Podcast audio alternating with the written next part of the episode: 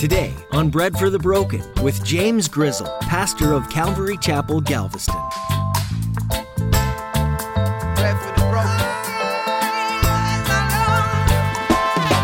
Isn't it cool when we can sing in confidence of what he's going to do? You can sing ahead of time in confidence of what Jesus is going to do. Actually, as Christians, we ought to be doing that. And it's not easy. It's not easy for any of us to function like this or to work like this because you know, we don't know what's going to happen and we don't know what the prognosis is going to be or what the outcome of this scenario is going to be. But the word continually is telling us go ahead and sing your songs. We don't know the future, so how can we be confident in anything? Well, today Pastor James shares that it's okay not to know everything about the future because we do know the one important thing that God is in total control of the future and He's going to bring about exactly what He wills to happen. You might be facing injustice. You might be facing suffering physically or financially or even emotionally. But Jesus promised to bring you to an eternity that far outweighs everything that will ever happen to you here on earth. Now, here's Pastor James in the book of Revelation, chapter 19, with today's edition of Bread for the Broken. We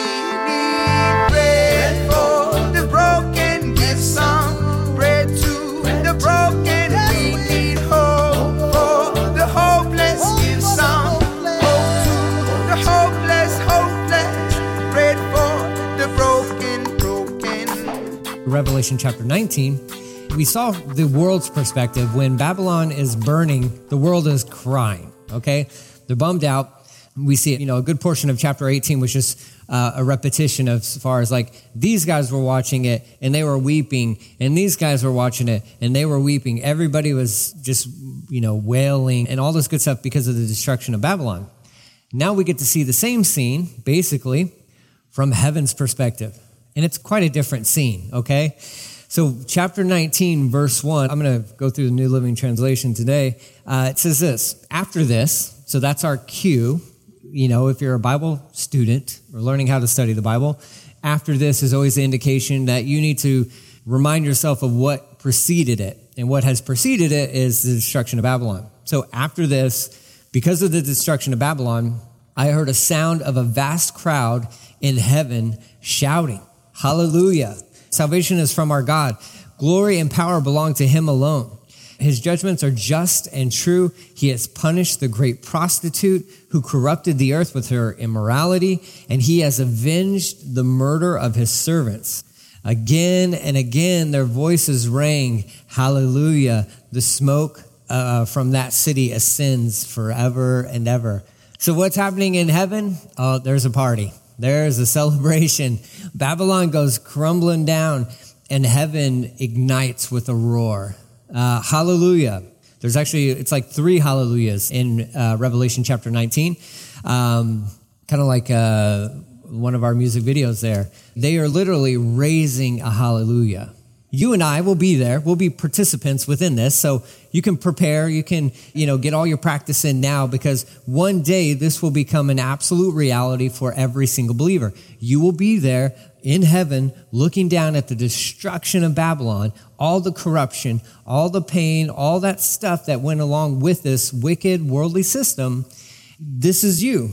This is me. You're a believer in Jesus Christ, this is telling you exactly what you are going to be singing in heaven. There you go. No surprises. It's right there. It's right there. Hallelujah. May it be, Lord. Kind of like an amen, a great amen of like, I agree. Absolutely. Praise God. Praise Jehovah. Absolutely. Uh, we concur that this is the most uh, excellent thing ever, right? I mean, it's like you can sum up all those words into this little song here but the chorus erupts. A vast crowd, like many rushing waters, is kind of how it's going to be described in a second, but it just erupts from heaven because it's done. Now, the battle is not totally done yet, it's not all over yet. Isn't it cool when we can sing in confidence of what he's going to do? You can sing ahead of time in confidence of what Jesus is going to do. Actually, as Christians, we ought to be doing that. That should be our mode of um, operation.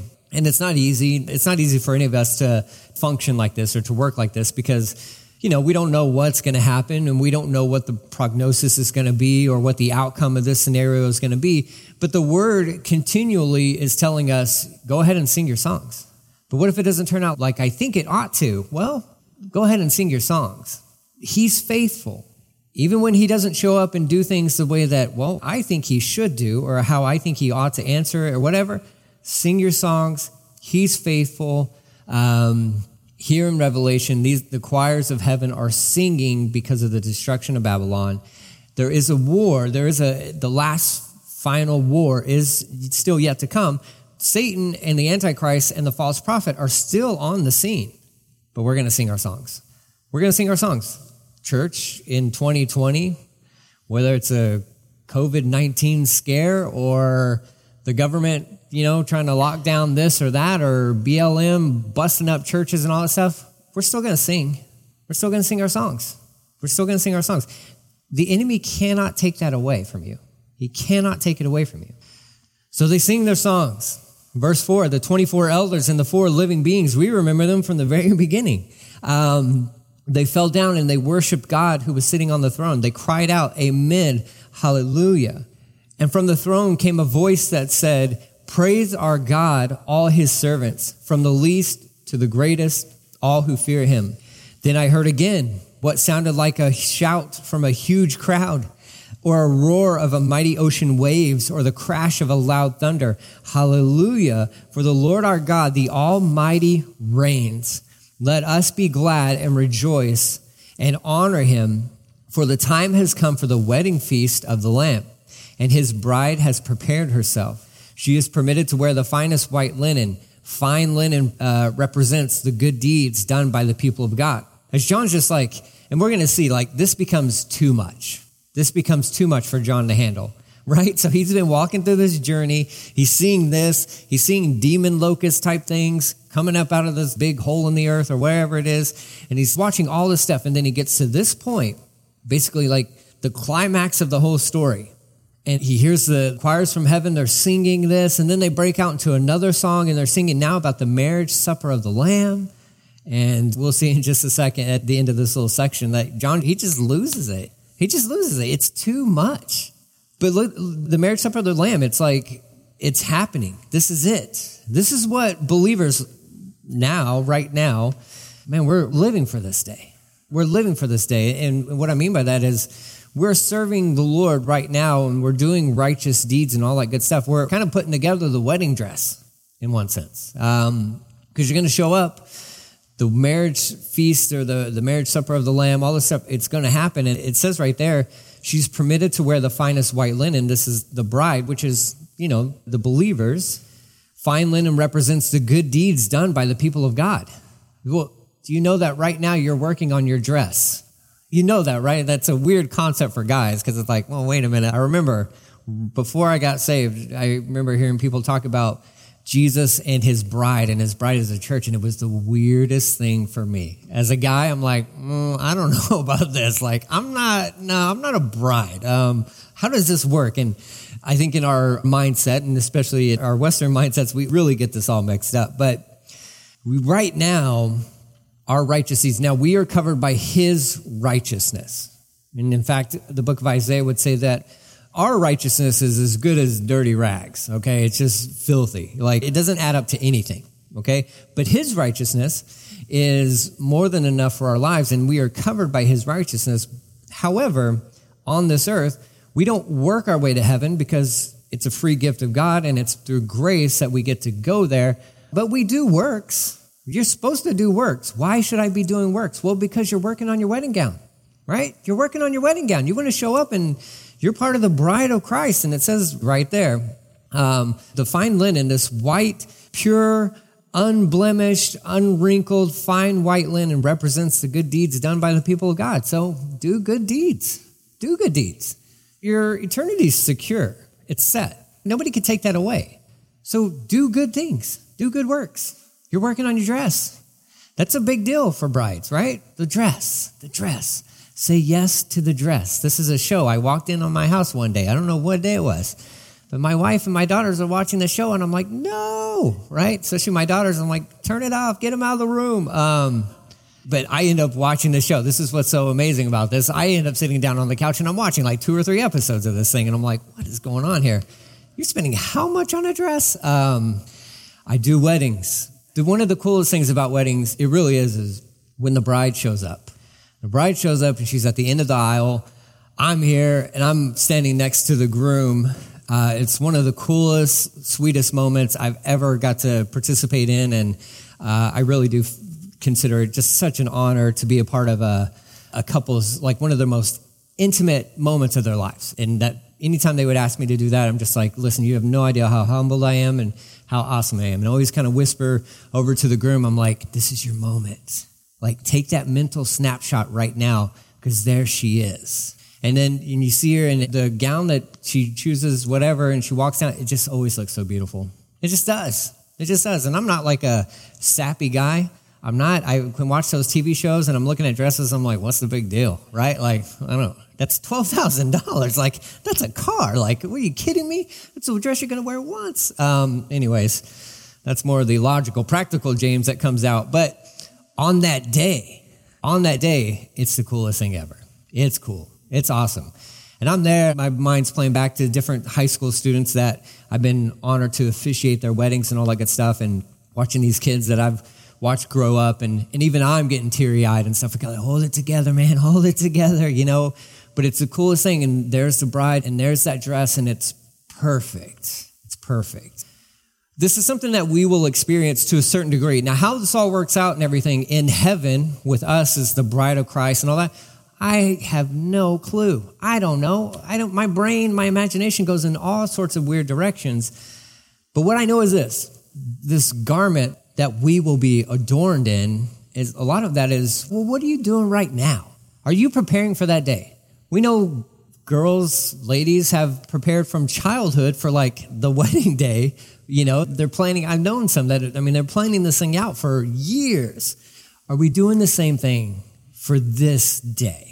the marriage supper of the Lamb. Like, are we preparing for that? Do we get excited about that? We should get excited about that. It's going to be amazing. It's going to be fantastic. I mean, there's just no words to describe it. Um, and, and my encouragement to all of us, the practical application on this is get out there and do good things, not for yourself, but for Jesus and for the gospel, for the sake of the gospel. Store up for yourselves treasures in heaven that might be just bits and pieces of fabric that when you walk up into heaven, the Lord's like, hey, here it is. Here's your garment. You know, I have no idea, but I do know we need to be kingdom minded while we're here. Man, we ought to be representing the Lord, excited for what's to come, singing songs about future events that are going to happen. They're going to happen. I mean, it's written, and the things that are written, they are going to take place. So let's carry those songs within our hearts. Let's do good things. Let's seek to serve other people. There's a marriage that's coming. There's a wedding that's coming. And it's going to be pretty rad. So, we're going to transition from that into this next little interesting part. But here's where John kind of loses it. The angel said, verse 9, Write this Blessed are those who are invited to the wedding feast of the Lamb. Note that it says the wedding feast of the Lamb, not the wedding feast of the King of Kings or the wedding feast of the Lion of the tribe of Judah. It's the wedding feast of the Lamb, the one who gave all, the one who sacrificed everything. That is another thing that I try to emphasize when I do weddings. Husbands, be willing to lay down your lives. Be willing to lay down your lives. Your example is Jesus, and he gave it all. He gave it all. He laid down his life for us. And he will be known throughout all eternity. Yes, he is the King of Kings, and it's going to say that. I mean, he even has that written on his thigh. Yes, he is the lion from the tribe of Judah, but I think to a certain degree we will know him very intimately as the lamb who was slain. That's one of those things that's going to make heaven just that much more sweeter, is knowing you're hanging out with the one who paid the ultimate price for you. Incredible. Just to finish out verse 9, and he added, These words are true words that come from God. These aren't from man. These aren't from some seer stone in a weird hat or anything like that. No, these are words from God. These aren't words from an angel. These aren't words from wise men. These aren't words from philosophers. These are words from God. This angel is telling John, write it down and bank on it. Go all in. Go all in on what he has said. Then John says, I fell down at his feet to worship him, right? Like this is an angel. And John's just like, this is it. He loses it. Like he can't take anymore. He's watched all this stuff and now he's watching this. There's this marriage, this wedding feast of the lamb. And he just falls down at this guy's feet, this angel's feet to worship him. He's like, no, no, no, no, don't worship me for I'm a servant of God, just like you and other brothers and sisters who testify of their faith in Jesus. Worship God. This isn't the first time this has happened, right? It's not the first time it's happened.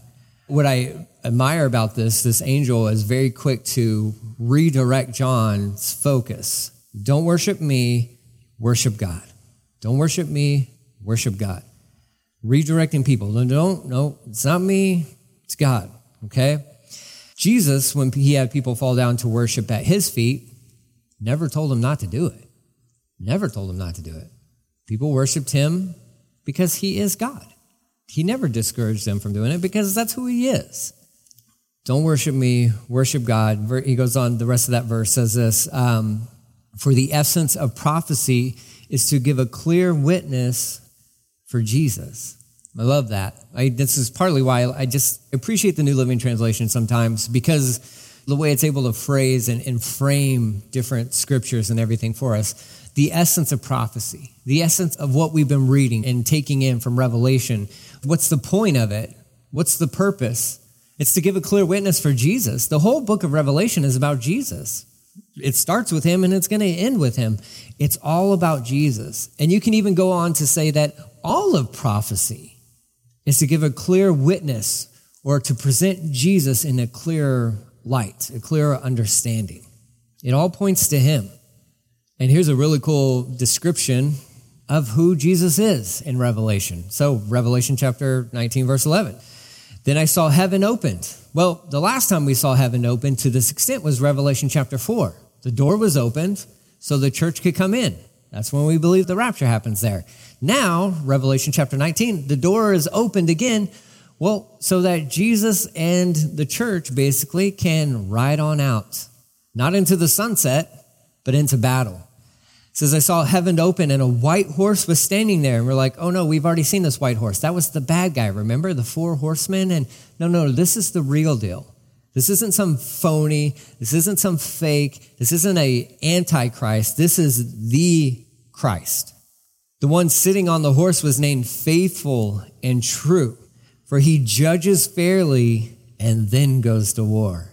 Yeah, that's uh, who you want to follow. You want to follow the one who is faithful and true.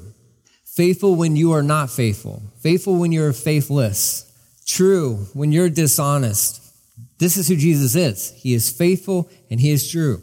He judges fairly and then he goes to war. Now he's showing up and he's like, it's time for battle.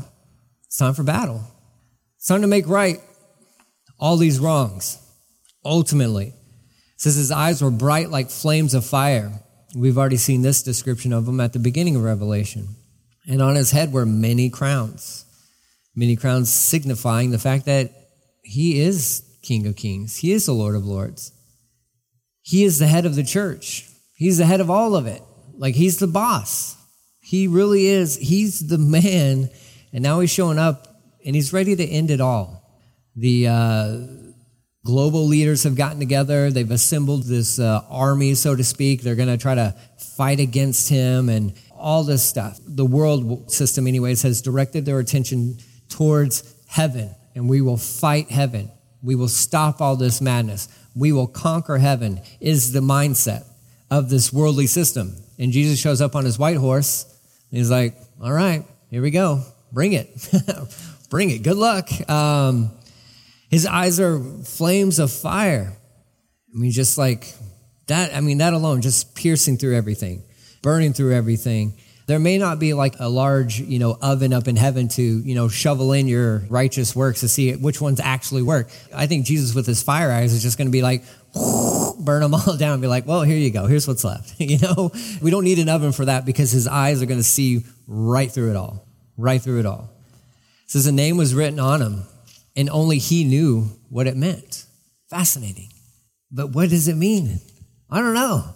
Nobody knows. Only he knows. This one little sentence, This one little sentence should make heaven all that much more appealing to you. Okay? For eternity. Jesus, hey, what's that name? what's it written on? What is that? You're going to have eternity to really get to know him, an eternity to really get to know him. Will you ever, will we ever figure out what this means? I have no clue. I know I have no clue. But just that one little tidbit of information has sparked my interest even that much more to be like, man, I can't wait to get there because I want to know what that name is. Like, what is that? Well, why wouldn't you tell us? Maybe you'll find out later. I don't know. I'm not sure. But he's got this name and only he knows what it means. Verse 13, he was clothed with a robe dipped in blood. Whose blood? Probably his own. And his title was the Word of God. Well, that's a fascinating title. John is very familiar with this because back in the Gospel of John, he says, In the beginning was the Word, and the Word was with God, and the Word was God. And here he is seeing Jesus. He sees Jesus like the door of heaven is opened up, and Jesus is riding on this white stallion, no longer a donkey. It's a white stallion. And John is observing, he's taking this all in, and it says his title was the Word of God. The Word of God. The armies of heaven, verse 14, dressed in pure white linen, followed him on white horses. That's us. That's the believers. It's you and I. Have you ever ridden a horse? Oh, it's awesome. It's so fun. It's the coolest thing. I love horses are amazing creatures. Um, I've ridden on a few of them. And uh, man, there will come this day when the door of heaven is opened up and we will be in formation behind Jesus because he's the general, right? He's the man. But we will be on horses.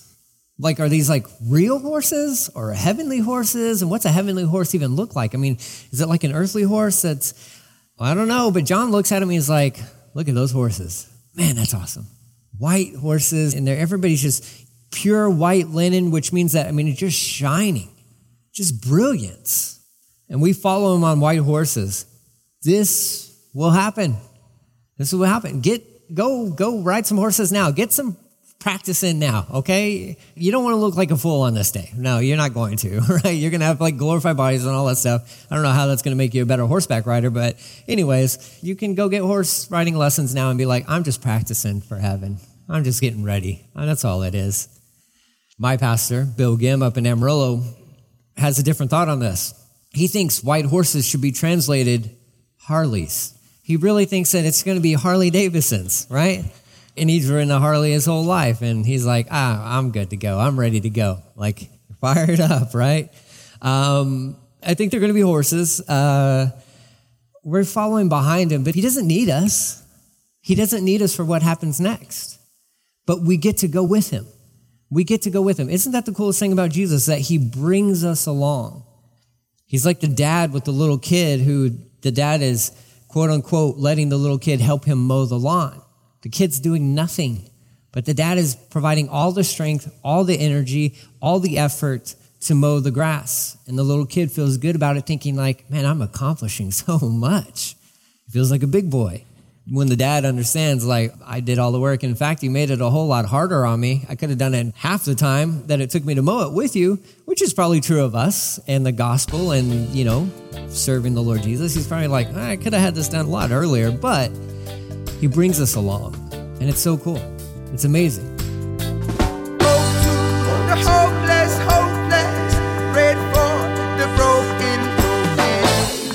Revelation isn't just a dream that John made up to entertain or scare people, but yet I wonder what we feel about the last book of the Bible.